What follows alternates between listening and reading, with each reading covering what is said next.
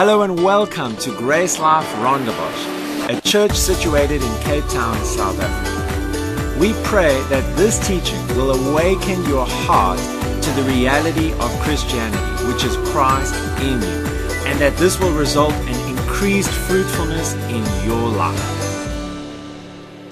When we look at the gospel that we preach, often we're preaching a gospel which is good news, right? It's the message of what Jesus has done for us and freely offers us. But we're preaching a message which is more beneficial than it is transformational.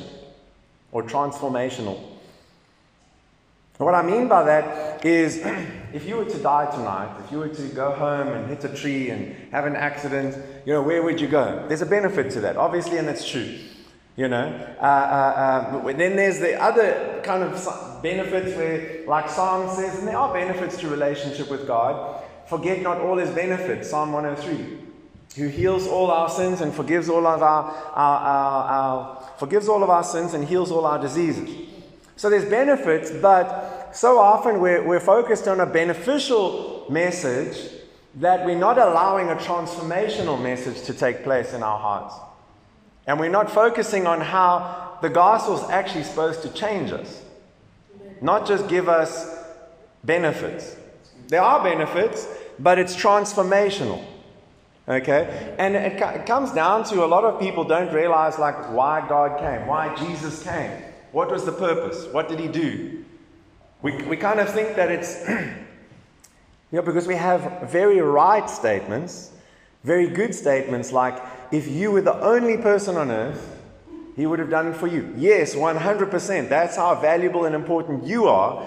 But then somehow we slip into this self-centered Christianity where our whole faith life becomes about me, myself, and I. And Christianity was never meant to be lived in isolation. So I'm going to take Etienne's tagline. A good word is a challenging word. A challenging word. Okay, we're going to take that from Tigerberg. You didn't come just for an encouragement, you came to grow.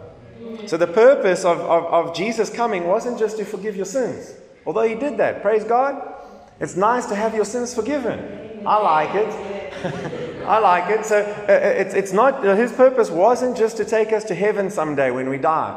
That's nice too. I look forward to that. But, Some people, they see it as, I got my get out of a hell-free ticket, and now I'm just holding on in this life until I go. Christianity, he becomes your life. It's not an add-on.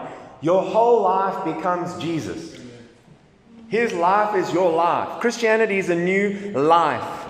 The Spirit of God now lives inside of you. Some people try Christianity. You can't. You can't. It's the Spirit of God coming to make his home in you. Okay? And when that happens, you have to change. Not because you have to change, but because you can't help but change. What happens if you put a seed in the ground and you water it? It has to grow. Unless there's something wrong with the seed. But the Bible says, and I think 1 Peter or something, it says that we are born again of incorruptible seed of the Word of God. So it's saying that the message of the gospel is a seed which has no corruption in it. And so if you receive that seed, it causes growth in your life. Okay, but there's certain things you need to do in order to promote that growth. Like cultivate that seed. Make sure it's coming into good soil, which is your heart, etc., etc. But you're not trying to create a seed. You're not trying to create fruit. The fruit of the Spirit is love, joy, peace, patience, kindness, goodness, faithfulness, gentleness, and self-control. Galatians 5, 22 and 23. So we've got the fruit of the Spirit. And so often in church, we've made it an aim. You need to aim to have more love. You need to aim to be more patient. And then you have teachings that would say, we're going to talk about patience today. And you know what happens when you pray for more patience? You have more opportunities to be patient. And then it's as if God's orchestrating everything around you to challenge you to be more patient. No, it doesn't work like that. If you're a believer, you've got all the patience that you need inside of you. If you're a believer, you've got all the patience you need inside of you. You just might not realize it. You just don't know it yet because you're not focused in on who you are in Christ. You know, when we've received the Spirit of God, He starts to transform us into the image of Jesus, into His likeness. In your spirit, you're exactly like Jesus, okay? You're righteous like Him. But we know that's not true of your emotions. We know that's not true in our thinking. We know that's not true in our actions sometimes. Okay? Because all of us maybe act contrary to how Jesus would act in certain situations and circumstances. Amen? Okay, you're liars. It's true for all of us. We can grow. We've got to realize that the gospel will change our motives. The gospel will change our perspective. The gospel will change our reason for being alive. Our reason for getting up in the morning. The good news of what Jesus has done for us will change all of that. The gospel is not just a survival kit. And yet most of us treat Christianity like that. I've got my survival kit. And then when war breaks out, like real war, like in the Ukraine and Russia, it's kind of like, oh no, now what? But we kind of scramble for our tools which we've never used. Because we have it as an add-on for crisis. We don't have it as a, this is now my life. And no matter what the circumstances, I'm going to be full of peace, full of joy, full of love, etc. You know, John chapter 3 verse 16 says, "For God so loved the world that He gave His only Son, that whosoever believes in Him shouldn't perish, but have everlasting life." So God gave Jesus the best gift of all because of love. He loved us, so He gave. Okay? The Bible says that God is love. So He gave Himself, He gave love. And then you know what we need to see in that is when we receive Him, we become love. But how many can testify that of, and let's don't focus on yourself for a moment, focus on other Christians that you know. How many of us know Christians who aren't actually loved? Think about your spouse or someone else right now. Think about this person sitting next to you. Then you don't have to feel bad, amen? Yeah, as believers, we're not trying to get by in this world. We're not trying to survive this world. We're not praying so that everybody will treat us nicely. Let me say that again. We're not praying so that everybody will treat us nicely. We're seeking to become more of who He is in us. And through our lives so that people will see Him. That's God's desire for us. You know, Christianity isn't just, let's go to church. And, you know, for those who have kids, for those who will have kids, whatever the situation is, you know, if you're just a Christian at church, and then your children see you're a Christian at church, and then Monday through Saturday they don't see any Christian, then they're going to think that Christianity is just for a building. Then they're not going to live Christ. They're going to visit Him. Shouldn't be like that. We're seeking Him so that we can become more of who He is in us, so that we can impact other people. You know, evangelism is important, going and sharing the love and the goodness of God with people so that they can receive and so that they can have a transformed life. But here's the thing. When we become love, When we've become love and we realize like we've got love inside of us, God inside of us, we're going to effortlessly start to reach out to people. You're not going to feel this pressure to go and tell the gospel to people because it's going to just come out of you. So, you know, the gospel will cause us to think differently. It'll cause us to start believing differently. It'll cause us to wake up for a different reason. Unfortunately, because we've got a gospel of benefit and not a gospel of transformation, so often we wake up for ourselves. We're seeking our purpose in life and not His purpose in life.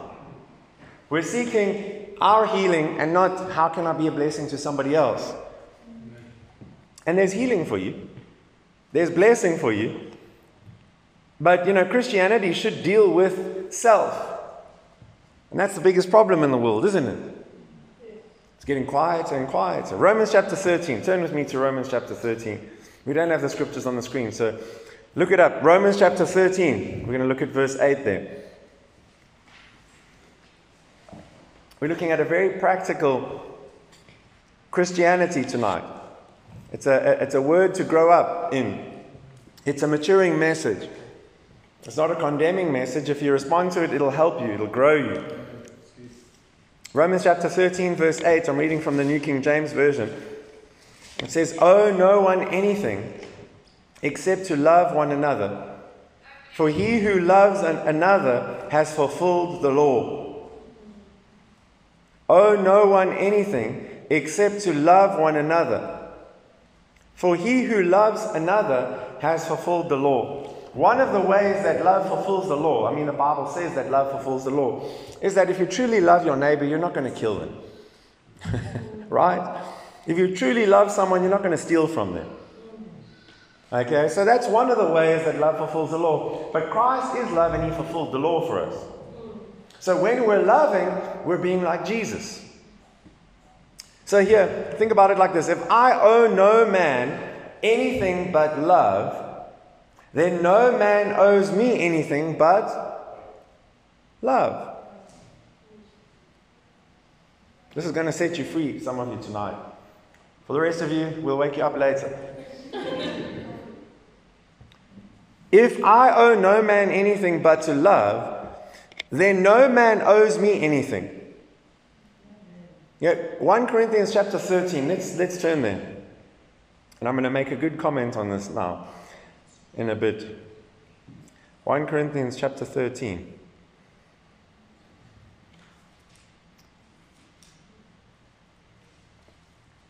I'm going to read from the New Living Translation.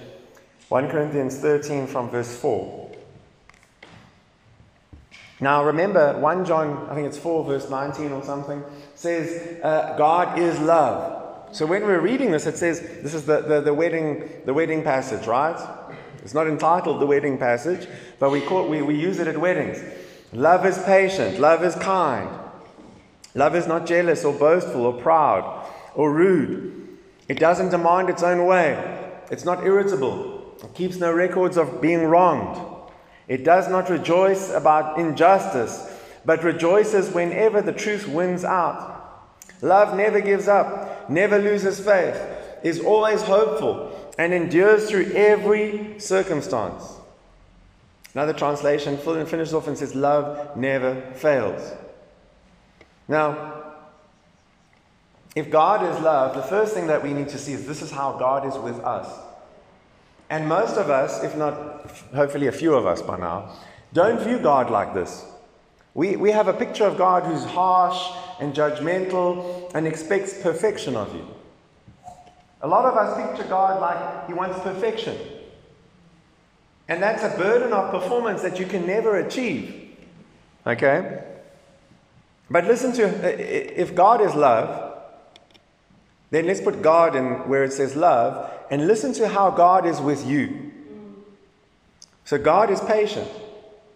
God is kind.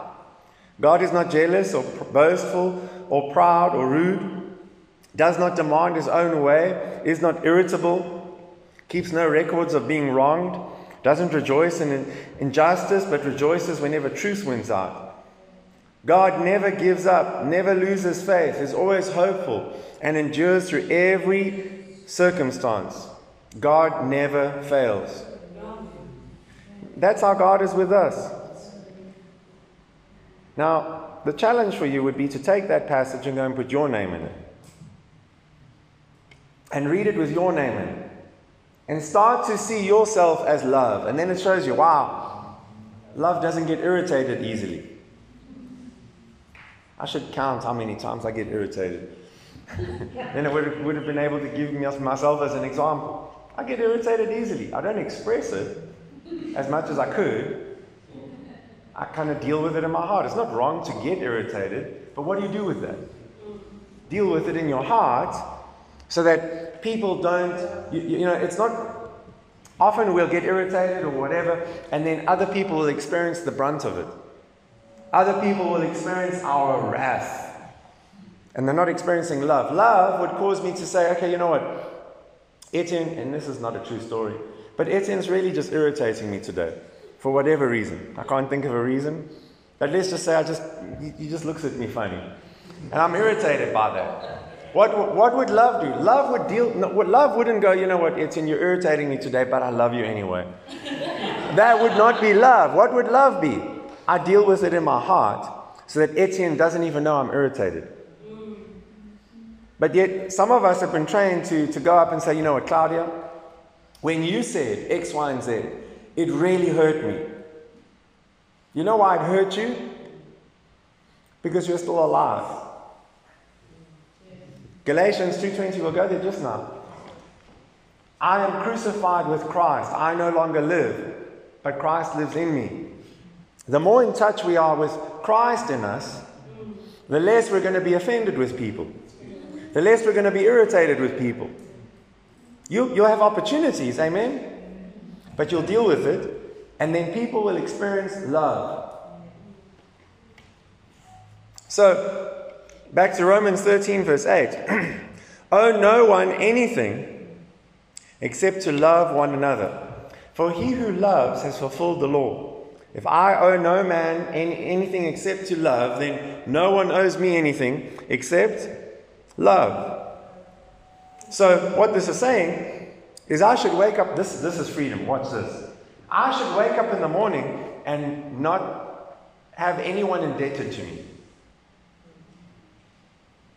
I must wake up with the attitude of nobody owes me anything. I'm not here to seek my own well-being. I'm here to be a blessing.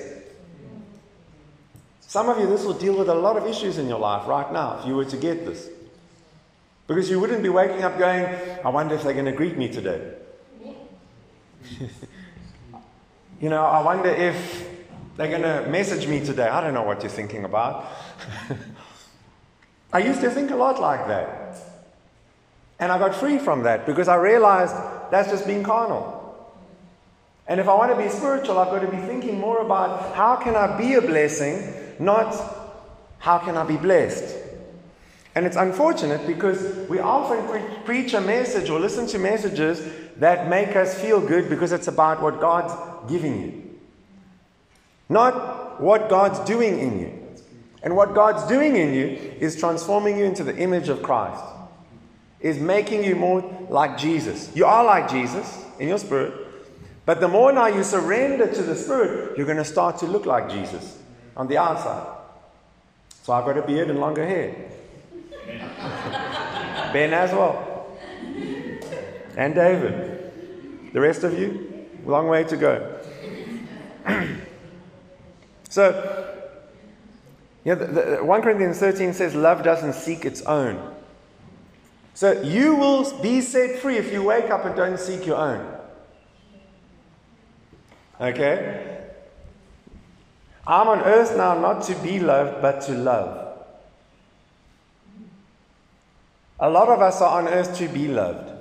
Now, it's unfortunate because we grow up in dysfunctional households and in a dysfunctional school system and things like that, where we because we're born into a broken world, we need love. Now we get born again and we're filled with love, but our minds are still full of dysfunction. And a lot of us are still seeking love instead of realizing that we're loved. What I'm about to say is challenging, if it hasn't been challenging already. But it shouldn't matter to you who doesn't like you. It shouldn't matter to you who doesn't like you at all.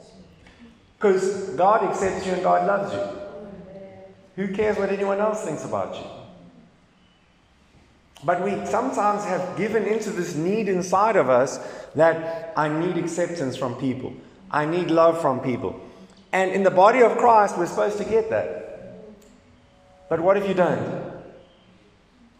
You should be content and satisfied with the love of God. And you know what it'll cause you to do? Like the vacuum of wanting to be loved by people will cause you to seek approval of people. And that's a snare. So now if I've got a vacuum and I want to be loved and I want to be accepted and I want you to fill my love tank, then what happens? I'm seeking it out. I'm kind of like today I'm like this, tomorrow I'm like that. I'm kind of like whatever I need to be for you to love me, I'm going to be it. So I'm not operating on conviction. I'm operating and trying to get your attention. And I mean, even Paul said, if I'm trying to please men, I'm not pleasing God. And whilst you're trying to please men, you're never going to be pleasing God. It's going to clash at some point. You know, people like this would be like, you know, they're wearing blue. They're wearing blue. And then they're like, someone will come and say, I hate blue. And then they'll say all of a sudden, yeah, I hate blue too. I'm just wearing it because it's all I've got, you know. But they actually love blue, but now they love it. They're hating blue because they want to connect with you. That's unhealthy. So, you know, it would be wise to wake up in the morning and every day tell yourself, no one owes me anything. You know, if you wake, you know, what would happen to you if you started to become so secure in the love of God, that God loves me unconditionally, and He's never going to leave me, He's never going to forsake me, I'm the apple of His eye, I'm secure in His love, you know what's going to happen? Your eyes are going off of people, off of yourself, and onto Him, and people are going to want to hang out with you. People are going to come to eat the fruit of your life. Because all of a sudden they see, wow, I want what you've got. But as long as we're deficient in the love of God, we're always going to be reaching out for relationships that we shouldn't be reaching out for, or some kind of vice. Someone name something for me, so I'm not using your example. What? Smoking, exercise, what? You know, there's many different ones. Alcohol. Eating, let's stop there now. So we don't feel bad. Okay, but the point is like we start to turn to everything but God. Okay? 1 Timothy 1 says that the purpose of my instruction is that all believers would be filled with love. The purpose of Paul's teaching was everyone be filled with love. So teaching should push us towards love. It's unfortunate that a lot of teaching in the church over the history of the church has pushed people towards hatred. Now we've got examples in our country of apartheid and around the world, all sorts of different things where people are teaching, but it's not promoting love. Good teaching promotes love, which is patient, kind, etc. The goal of our teaching is love. So go with me to Matthew 16. This is going to bless you. Matthew 16. What we're looking at is the spirit-filled life and how to live a Christian life, which is the spirit-filled life. How to live the Christian life. Because, you know, the gospel can be presented to you and you can be like, wow, I want my get out of hell free card. So now I've got it and that works. Amen. Praise God for grace. I've got my get out of hell free card, you know. And so then I've got it. I've been washed white as snow. I've got the Spirit of God living in me. And now I can face the challenges of this world because the greater one lives in me.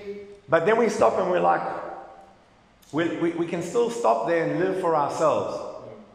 We can still stop there and be self-absorbed and self-focused and not Christ-focused. The more Christ-focused we are, the more we're going to love people and bless them and minister to them and serve them. But if we're living in this place of self-centeredness, we're going to expect the world to revolve around us. Okay? Matthew 16. I'll get Etienne up at the end to encourage you with something, you know. Matthew 16, 24 to 26. Then Jesus said to his disciples, if any man will come after me, let him deny himself, take up his cross and follow me. For whoever will save his life shall lose it, and whoever will lose his life for my sake shall find it. For what is a man profited if he gains the whole world and yet loses his own soul? What shall a man give in exchange for his soul? So, this, I believe, is entry-level discipleship. It's counting the cost, okay, that we are actually called to deny ourselves. I remember How do I dress this up? I remember talking to somebody, and they were talking about something. I don't want to say what the thing is, because then you're going to get stuck on that. So they were talking about something that they were struggling with, and they were like, but this is just what I feel I want to do. But it was wrong, 100% wrong.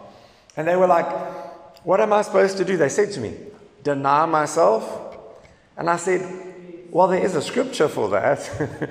You know, and then I brought it up, and they said, so even though I feel like I want to go in this direction, I shouldn't. And I was like, obviously.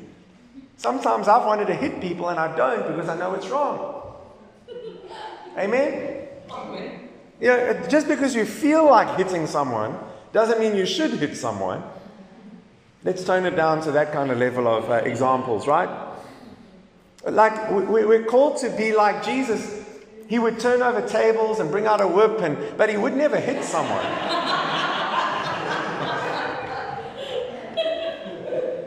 It's true, it's in the Bible.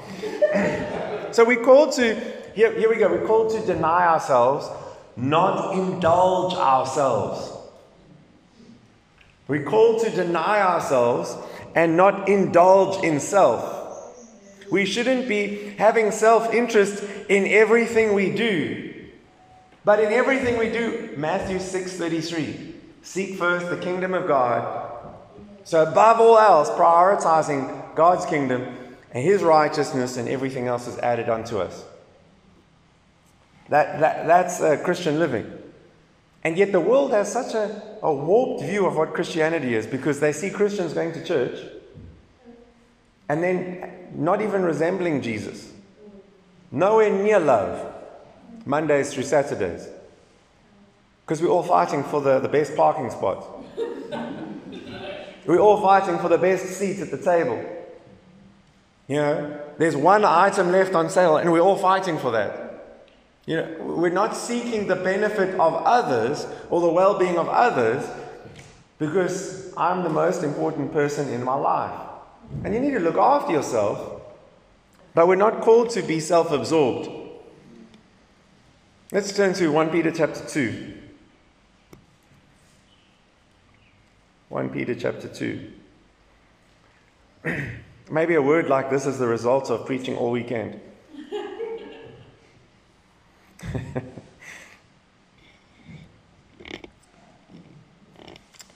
9.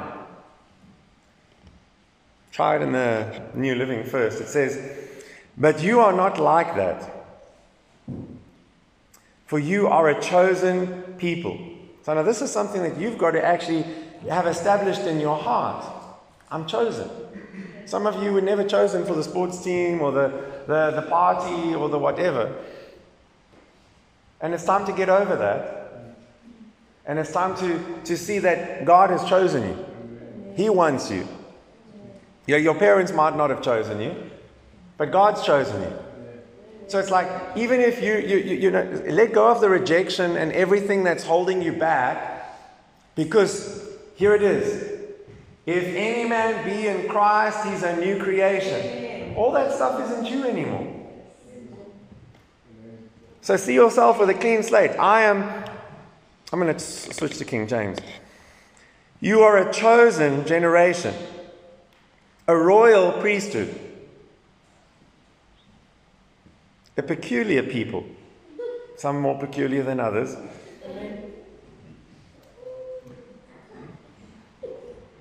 That you should show forth the praises of him who has called you out of darkness into his marvelous light. The New Living here says, you're a chosen people, you are royal priests, a holy nation, God's very own possession. As a result, you can show others the goodness of God, for he called you out of the darkness and into his wonderful light. So there's a lot of good things that you can meditate on in that verse, but I want to focus in on the fact that we're called out of darkness and into the marvelous light. We're called out of darkness.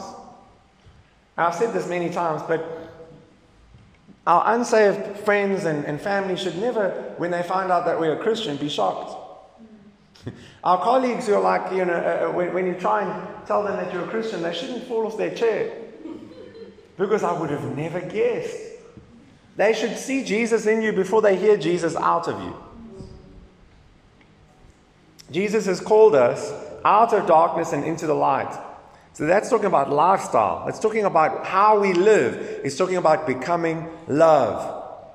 So this is me having to then start changing my mind.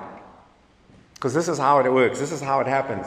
I need to start, my thoughts, my beliefs have to start aligning with His. And when my thoughts and my beliefs start to align with the Word of God, then I'll start to live like Jesus. Then I'll start to live like love. You know, if I'm just thinking about me, before I say that thought, Galatians chapter 5, let's go there now. I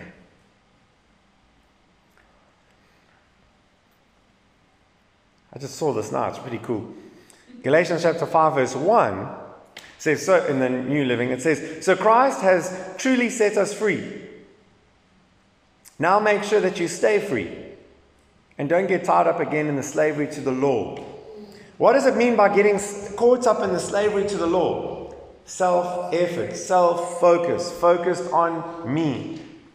Okay? Now if you look at it, he's saying Christ has set us free, we're free. Now he starts to talk about what freedom is, what it looks like. And if you go down to verse 22, but the fruit of the Spirit is love, joy, peace, long-suffering, gentleness, goodness, faith, meekness, temperance. Against such there is no law. And it's saying this should be the natural byproduct of being a Christian.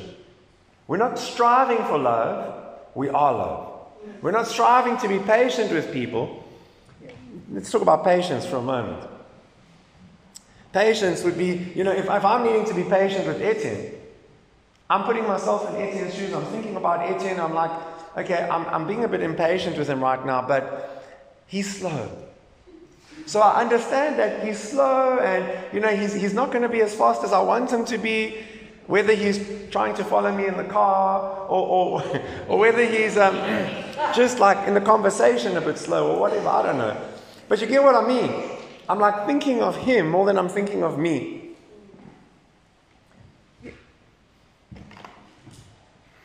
So that's a natural byproduct of being a Christian. It's like now I love people more than I love myself. We have to look at this in the Passion. Verse 22. But the fruit produced, or the harvest produced by the Holy Spirit within you, is divine love. God's kind of love in all its varied expressions. And I love what it says here, because now it's saying that love is the base fruit. It's not fruits, it's fruit. Love is the fruit, and an expression of love is joy that overflows. So now, let me read it. Peace that subdues, patience that endures, kindness in action, a life full of virtue, faith that prevails, gentleness of heart, and strength of spirit. And so, we see that the fruit is love, and if I truly love, if I'm allowing God's love in me to flow towards Anna, then I'm going to be kind towards her.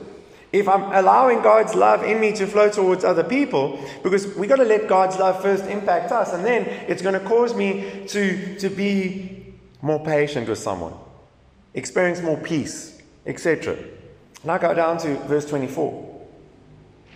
Keep in mind that we who belong to Jesus, the Anointed One, have already experienced crucifixion. It's just saying that you're dead, and now you're having Christ live in you. Not physically, because you're still here. It's talking spiritually, okay? Everything connected to our self-life was put to death on the cross and crucified with Messiah. And so we must now live in the Holy Spirit and follow after Him.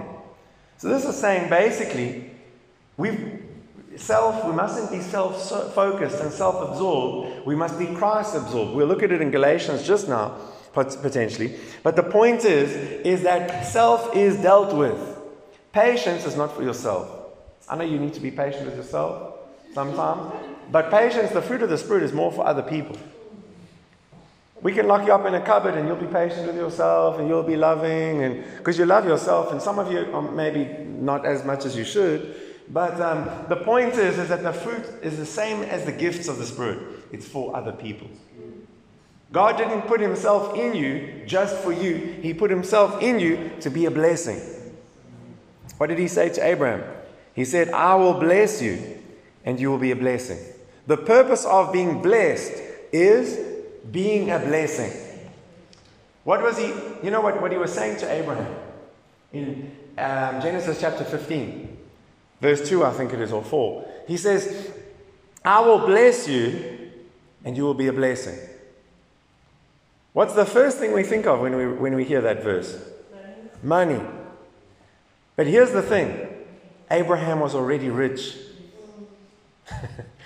He was already very wealthy. And so God wasn't talking about money. It was a prophecy of the Spirit that would come. God wanted to live in us. And now that we have the Spirit of God in us, I can be a blessing to other people. Christianity is not for you, it's for everyone. Okay? So now, if I'm just thinking about myself, it would be obvious, and it's no wonder why I'm discouraged. If I'm just thinking about myself, it's a good reason to be depressed, full of anxiety, always looking over my shoulder, wondering and fretting, because I'm always looking out for number one. Okay? I'm not thinking for the kingdom. I'm not thinking for others. I'm not thinking of what's going to benefit someone else. I'm thinking about me, and that's going to depress you. You know, self-centeredness wants the green traffic light for themselves. I'll throw this one out there. Self-centeredness is praying for no rain on your wedding day, when the farmers are praying for rain because they need it so desperately. When we realized that early on in our relationship, Marna and I, because her stepfather's a wheat farmer. And so for our wedding, we didn't pray against rain. We had lots of it. No, it was fine. We lived to tell the tale. We had an outdoor wedding too. It worked. It was cold, but it was good. We still lived. You know, what about other people? What about Christ in me, wanting to bless others through me? We've been called to much more than self. We've been forgiven of everything. Amen? Everything you've ever done has been completely, you've been absolved of it. You've been set free from it. God has blessed you with a clean slate that can never get dirty. That's forgiveness. Okay? But now, He's put His life inside of us, not so we can just have a new life, but we can, not so that we can have a continuation of that life, but we can have a new life. A new life. It's a new way of living. New motivations. New perspective. New everything. Okay? Christianity isn't trying to incorporate Jesus into your life. He becomes your life. So now you don't try and adopt the attitude of Christ. You have the attitude of Christ. And you're focused in on that. This changes things. You know, as I'm growing in my knowledge of what took place when I became a Christian, which is called maturity, growing in my knowledge. Now I have to challenge things that I believe. I have to challenge hurts. I have to challenge offenses. I have to challenge unforgiveness and the way that seems right to man. Because let's talk about it. We sometimes are justified in being offended, right? It's true. I'm saying it's right. I'm not tricking you. Okay? We're justified in being offended or being unforgiving towards someone. Because maybe they hurt us in a way that was completely wrong. But let's look at Jesus for a moment. Have we ever seen unforgiveness, bitterness, or resentment, or anything like that in Jesus? So we didn't learn it from Jesus then. What do we learn from Jesus? Love. We learn forgiveness. So if we don't see it in Jesus, we didn't learn it from him. So then where did I learn unforgiveness from? Not from Jesus, from somewhere else. From the old man, from the devil maybe. But it's natural, it's not spiritual. And if I'm wanting to live a spiritual life, I've got to look to Jesus and go, okay, if I don't see it in you, I've got to get rid of it in my life. I don't have the right to have unforgiveness towards you. Because Jesus doesn't have unforgiveness. Like, think about the cross. He's carrying that cross up to Golgotha. And people are spitting on him and throwing things at him. And it's unjust. And he's being spat on, and you nail, a crown of thorns in his head, and there's blood, and he's in agony. And he's going, this is the worst day of my life. This is just horrible. Did you read that there?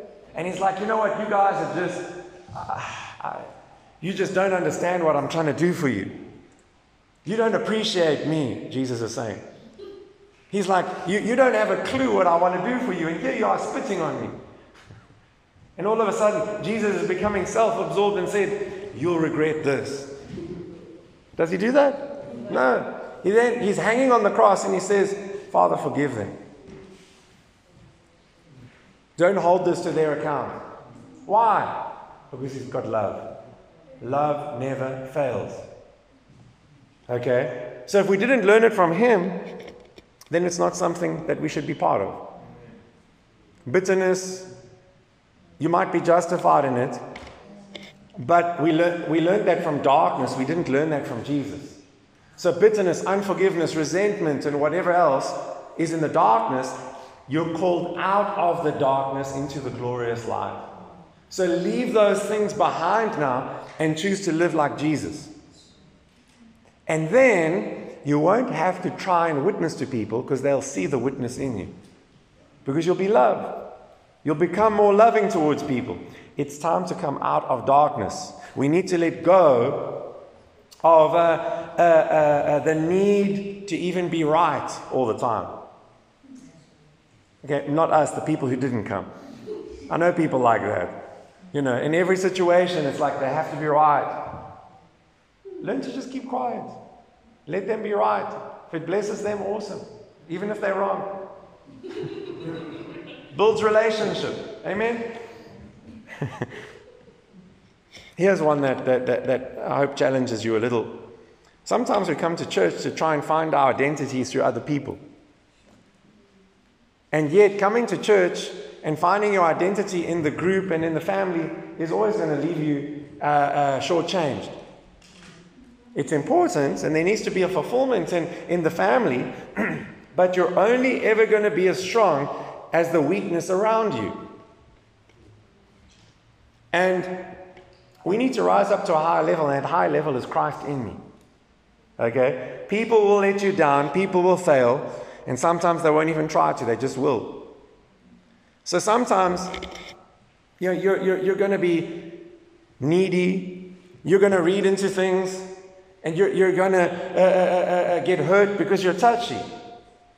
Because you're focused on yourself. You know what makes a healthy church? Is when all of us are focused on Christ in us and not how can Anna bless me? How can Etienne bless me? But if I've got the fullness of God living in me, how can I be a blessing to Priyank? How can I be a blessing to Sean and John Mark? And now I'm looking not what can I get out of this. A lot of people go to church and they're like, okay, I like the worship maybe. This could be a good church for me to be in. Let me see if I can make some friends here. Go and be a friend. You don't like the worship? Get involved in the worship. You don't like something? Get involved in it and be a blessing. You know, build the church that you want. Don't look for the church you want. That's actually our testimony. We built the church that we want. Because we anyway. Galatians chapter 2 verse 20. Let's look at this. Galatians chapter 2, the end of the chapter. I want to read it from, I think, the Passion. It says, my old identity has been co-crucified with Messiah, and no longer lives. For the nails of his cross crucified me with him. And now the essence of this new life is no longer mine. For the Anointed One lives his life through me. We live in union as one.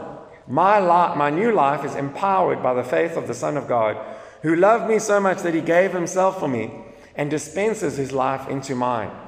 So all this is saying is it's Christ in me and it's Christ through me. And as believers, we need to become aware of this. You kind of, if you have a corpse up front, you can kick the corpse, you can spit on the corpse, you can insult the corpse won't respond. This is the picture you need to have in your mind. Like, you know, I've stood in front of people and they after a service, like, insult me and say things about the message and whatever, and I play dumb. Why? Because I don't need to defend myself. I don't need to protect myself. What do? I'm like, wow, that's amazing. I mean, the one guy was like, you should have said it like this and you should have said it like that because you made it seem like this. And I was like, no, I was trying to say that. He's like, no, but you shouldn't be saying that. And I was like, oh, you know. And I'm like, you know what, I'm not going to win this guy over, so let me just leave him. I'm like, thank you so much. And then I still get a 10-page email about it. The point is, it's like, you know, we're not here to always win the argument. We're here to love. Okay? We don't always need to be right. Successful Christian living is realizing that I'm dead. So I'm choosing when Etienne insults me, or like one time, not Etienne, but somebody else, that I was discipling in the church told me that after the service they were having dinner together and they were talking about how ridiculous my pants were the one Sunday. I like those pants, but I never wore them again. Actually, I think I did. But the point is, this was back in 2011, I remember. And the point is that I didn't let it upset me. I didn't let it change the way that I interacted with those people. I still know them. They're still in the church. I still love them. It's not an issue for me because I'm not touchy. You can't offend a dead person. You can't offend a dead person.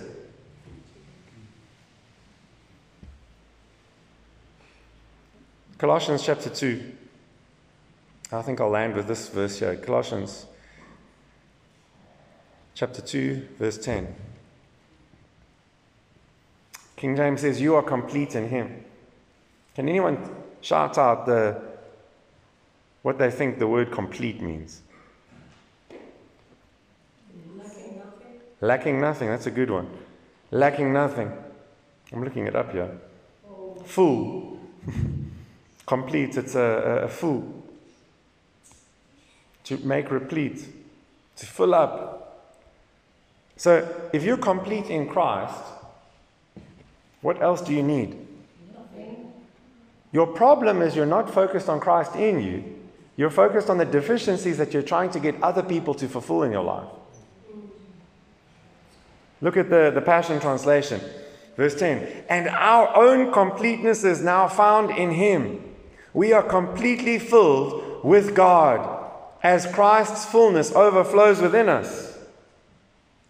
So, we are completely filled with him.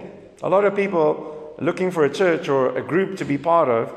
How can this bless me? How can this connect to me? Or whatever. Not how can I be a blessing because I'm full of Christ. And granted, sometimes we're in a place where we're needing to grow. So we're going to a church to grow. So it's not wrong completely. But as we grow, we should be less self-centered and more Christ-centered. The gospel teaches us that we're complete in him and we're full of him wherever we go. So when you walk into this room, you're not looking for somebody to make you feel good because you feel good because of Christ in you. You're not looking for someone to encourage you, but you're looking for someone to encourage. That's called maturity.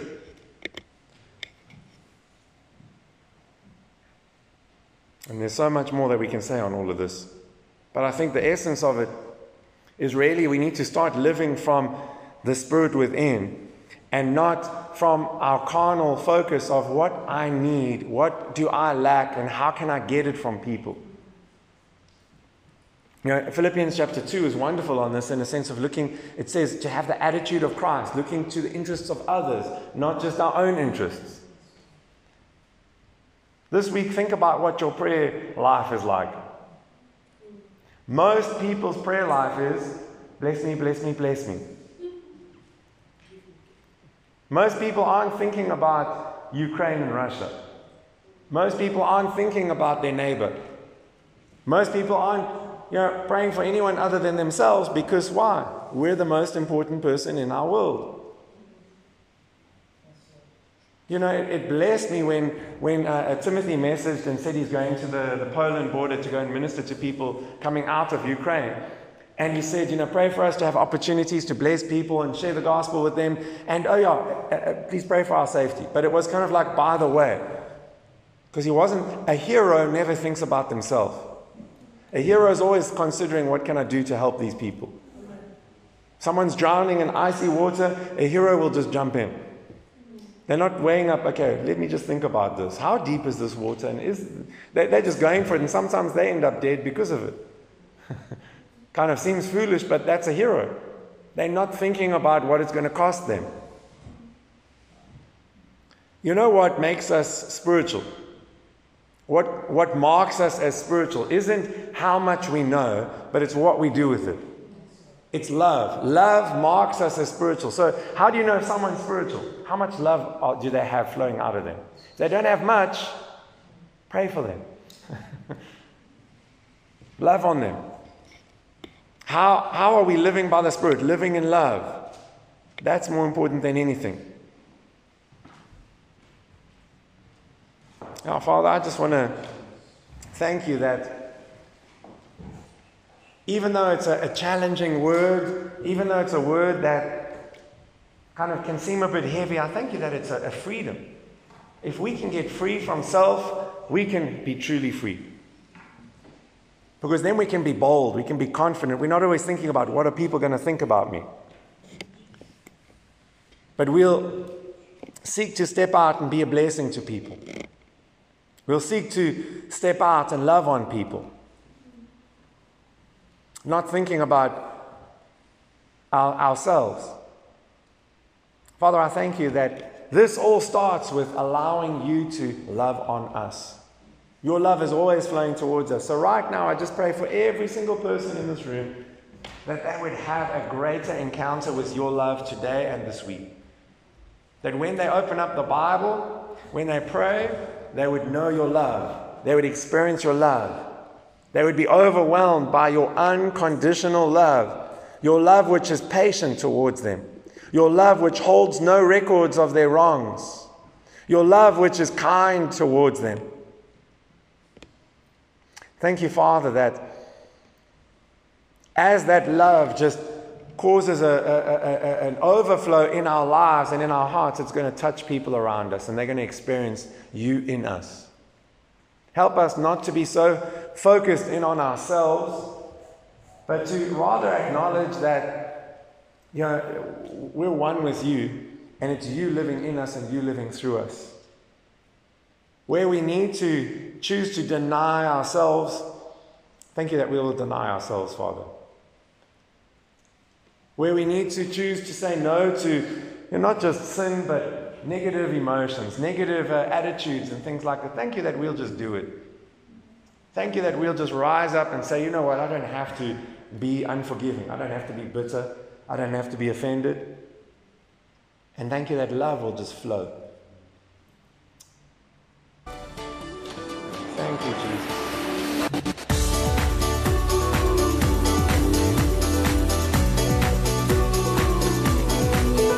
If you're ever in the Cape Town area, we want to invite you to come fellowship with us at one of our life groups or Sunday gatherings. You can find out more about Grace Life Rondebosch via email at info@gracelife.co or check us out on our Facebook page, Grace Life Rondebosch.